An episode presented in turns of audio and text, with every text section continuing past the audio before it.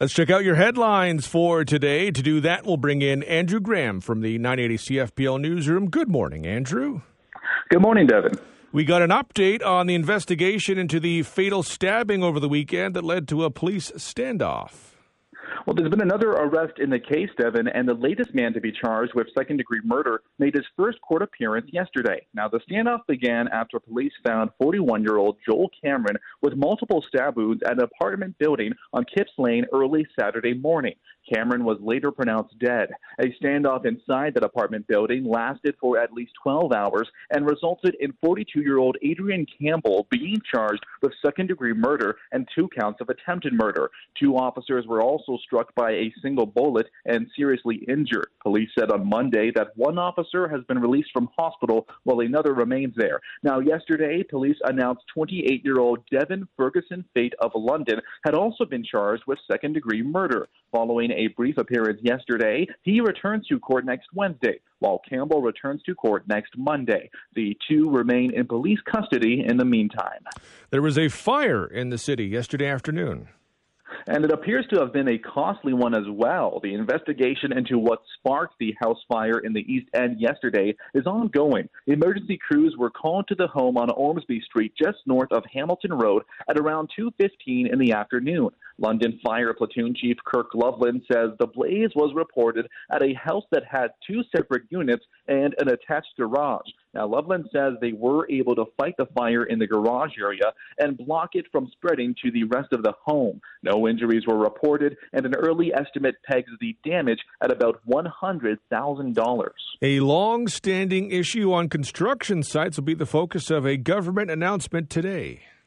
And that announcement will take place right here in London and aims to solve a potty predicament. Ontario Labour Minister Monte McNaughton is set to announce that he is proposing to amend rules about bathrooms on construction sites to make them cleaner, safer and provide some for women only. He says he hears often from women in the skilled trades who feel the bathrooms on job sites are unsafe or unsanitary and say they have to leave work to use the facilities at a coffee shop.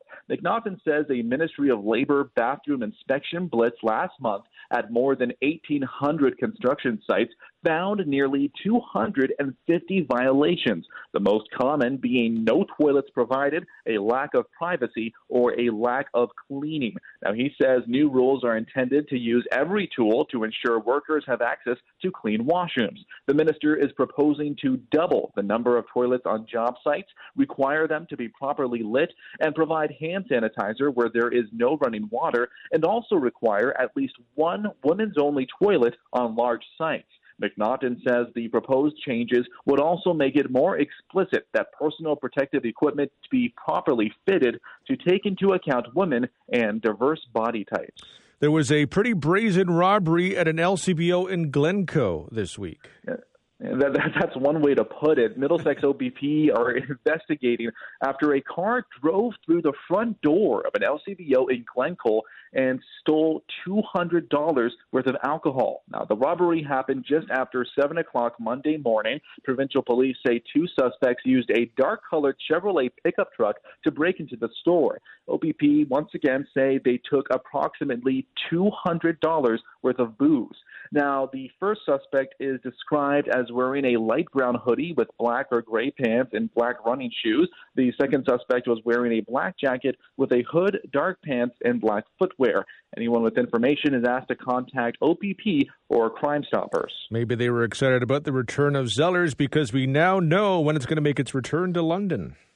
Yeah, exactly. Well, Zellers has confirmed its comeback date at select locations starting in Ontario and Alberta. The discount retailer will return as an online and pop up experience within existing Hudson's Bay Co. stores starting March 23rd. Now, Hudson's Bay said yesterday the Zellers relaunch will include kitchen and bath goods, furniture and home decor, toys, and basic apparel. The rollout will begin in Ontario and Alberta locations and online next week, with other stores nationwide following in phases. A launch date for locations in other provinces has not yet been released. But here in London, Zellers will be located inside the bay at White Oaks Mall. The Zellers Diner on Wheels, a mobile reimagining of the popular eatery, will also be at some of the starting locations over the opening days, but a full schedule has yet to be released. And we'll end with this. Some jerk has won the lottery for a second time. Yeah, must be nice, eh? Uh, an Ontario man is celebrating his second lottery win within the span of a year. Glenn Harper from Maple won more than $469,000 in the Ontario Lottery and Gaming Corporation's February 4th Lottario draw. Now, the 62 year old automotive worker also won $100,000 on an encore draw last year. Harper says he plans to save for retirement and take two vacations with his winnings, one to Florida and one to Newfoundland. And knowing his luck, Devon, he's probably planning to play the lottery a few more times as well. And he'll win it every single time. This, this, exactly, this guy exactly. falls into it backwards. Uh, let's check out what happened on this day in history. Uh, speaking of luck, uh, not uh, good luck here. In 44 BC, Roman general Julius Caesar was assassinated in Rome by a group of nobles, including his old friend Brutus. In 453, Attila the Hun died of a nosebleed. In 1603, French explorer Samuel de Champlain made his first voyage to New France as a member of a fur trading expedition. In 1862, a Canadian commission recommended the conscription of 50,000 men in case of war with the United States which was in the midst of the Civil War. In 1892, the first escalator, which was the Reno inclined elevator, was patented by Jesse W. Reno of New York. In 1970, Tsar Nicholas II of Russia abdicated after a four day revolt by the armed forces. He and his family were murdered by the Bolsheviks the following year. In 1945, after three weeks of fierce fighting, the United States took control of the Japanese island of Iwo Jima. Although sporadic fighting continued, the battle for Iwo Jima was one of the deadliest of the war, resulting in the deaths of about 20,000 Japanese and 6,800 Americans. In 1962, Donald Jackson of Oshawa won the World Men's Figure Skating Championship in Prague during his free skate. He landed the first triple Lutz jump in competition. In 1998, Dr. Benjamin Spock, the world's most famous baby doctor, died in San Diego. He was 94. His common sense books on baby care helped guide parents around the world.